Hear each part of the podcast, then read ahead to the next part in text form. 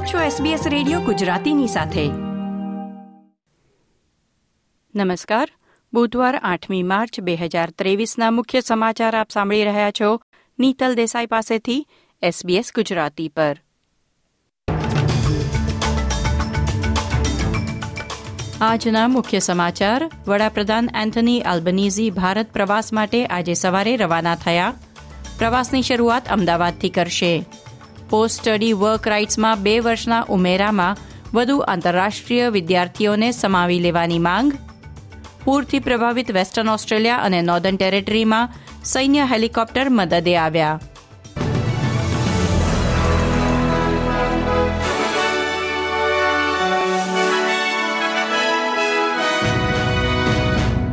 પ્રસ્તુત છે સમાચાર વિગતવાર. વડાપ્રધાન એન્થની એલ્બનીઝી આજે પરથી ભારત માટે રવાના થયા છે. આવતીકાલે અમદાવાદમાં તેમના એક દિવસના રોકાણ દરમિયાન તેઓ સ્માર્ટ એનર્જી કાઉન્સિલના સભ્યોને મળશે અને હોળી ધૂળેટીની ઉજવણીના એક કાર્યક્રમમાં ભાગ લેશે. વડાપ્રધાને જણાવ્યું હતું કે અમદાવાદ, મુંબઈ અને દિલ્હીની મુલાકાત દરમિયાન તેઓ સાત વિષયો પર સંબોધન કરશે અને ઊર્જા, સંરક્ષણ, ઉચ્ચ શિક્ષણ, ફિલ્મ નિર્માણ તેમજ વ્યાપાર ક્ષેત્રે નવા સહિયારા પ્રોજેક્ટ વિશે ચર્ચા કરશે. ફેડરલ સરકારે ઓસ્ટ્રેલિયામાં મહિલાઓની સ્થિતિ અંગેનું પ્રથમ વાર્ષિક રિપોર્ટ કાર્ડ બહાર પાડ્યું છે.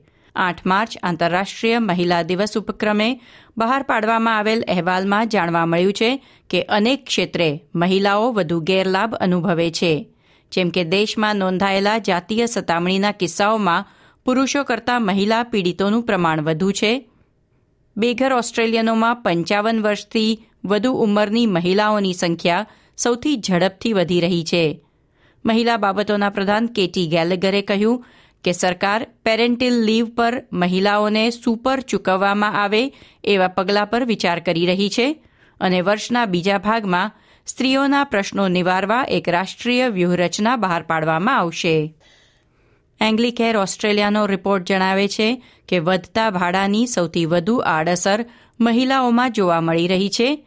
એજ પેન્શન પર આધારિત અપરિણિત મહિલાઓમાંથી માત્ર એક ટકા સ્ત્રીઓને જ ભાડું પોસાય છે. તેથી બેઘર થઈ ગયેલા ઓસ્ટ્રેલિયનોમાં મોટી ઉંમરની સિંગલ મહિલાઓનું પ્રમાણ ઝડપથી વધી રહ્યું છે. તેમને માટે સરકારે ઓછી કિંમતના વધુ સોશિયલ હાઉસિંગ તૈયાર કરવા જોઈએ. ઓસ્ટ્રેલિયામાં શિક્ષણ પૂરું કર્યા બાદ વધારાના બે વર્ષ રોજગારના અધિકારો વધુ આંતરરાષ્ટ્રીય વિદ્યાર્થીઓને આપવા Australian chamber of commerce and ઇન્ડસ્ટ્રીએ appeal કરી છે. પહેલી જુલાઈથી અમલમાં આવી રહેલા નિયમ હેઠળ કાર્યકરોની અછત અનુભવતા આરોગ્ય સેવા જેવા ઉદ્યોગો સાથે સંકળાયેલા આંતરરાષ્ટ્રીય વિદ્યાર્થીઓને વધારાના બે વર્ષ ઓસ્ટ્રેલિયામાં રહી નોકરી કરવાની છૂટ મળશે. ઓસ્ટ્રેલિયન ચેમ્બર ઓફ કોમર્સના ઇન્ગ્રીડ ફ્રેઝરે જણાવ્યું કે બે હજાર એકવીસની સરખામણીમાં બે હજાર બાવીસમાં બમણા વ્યવસાયોમાં છૂટ આપવામાં આવી છે અને બે હજાર ત્રેવીસમાં એ સંખ્યા વધવાની શક્યતા છે. તેથી સરકારે તમામ આંતરરાષ્ટ્રીય વિદ્યાર્થીઓ માટે બે વધુ વર્ષ ઓસ્ટ્રેલિયામાં રહી નોકરી કરવાની છૂટ અમલમાં મૂકવા વિશે વિચાર કરવો જોઈએ. રિઝર્વ બેંકના ગવર્નર ફિલિપ લોએ કહ્યું કે વ્યાજ દરને સ્થિર રાખવાની ચર્ચા કરવાનો સમય આવી રહ્યો છે. સિડની ખાતે ઓસ્ટ્રેલિયન ફાઇનાન્શિયલ રિવ્યુ બિઝનેસ સમિટને સંબોધતા તેમણે કહ્યું હતું કે ગઈકાલે દરમાં વધારો કરવામાં આવ્યો, ત્યારે બેઠક દરમિયાન વ્યાજના દર સ્થિર કરવા વિશે ચર્ચા શરૂ કરવાની વિચારણા પણ થઈ હતી. વેસ્ટર્ન ઓસ્ટ્રેલિયાની રાજ્ય સરકારે પૂરના પાણીને કારણે વિખૂટા પડેલા સમુદાયોમાં વિમાન દ્વારા ખાદ્ય સામગ્રી પહોંચાડવાનું શરૂ કર્યું છે.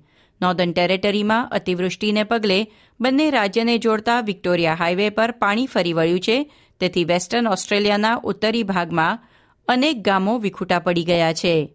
પ્રીમિયર માર્ક મગોવને જણાવ્યું કે કુન્નુનારામાં રાહત પહોંચાડવા ઓસ્ટ્રેલિયન ડિફેન્સ ફોર્સની મદદ લેવામાં આવશે. ડિફેન્સના હેલિકોપ્ટર નોર્ધન ટેરેટરીમાં પણ ફૂડ પેકેટ ડ્રોપ કરશે. ન્યૂ સાઉથ વેલ્સમાં સતત ત્રીજા દિવસે તાપમાન ત્રીસથી ચાળીસ ડિગ્રી સેલ્સિયસ વચ્ચે રહ્યું. મજી અને બાથેસ્ટ પાસે લાગેલી આગ બુઝાવવા વોટર બોમ્બિંગ એરક્રાફ્ટનો ઉપયોગ કરવામાં આવી રહ્યો છે અને પોતાના ઘર ખાલી કરવાની ફરજ પડી હોય તેવા લોકો માટે રાહત કેન્દ્રો ઊભા કરવામાં આવ્યા છે. સિડની સીબીડીમાં આજે તાપમાનનો પારો ચોત્રીસ ડિગ્રી સેલ્સિયસ પહોંચ્યો હતો.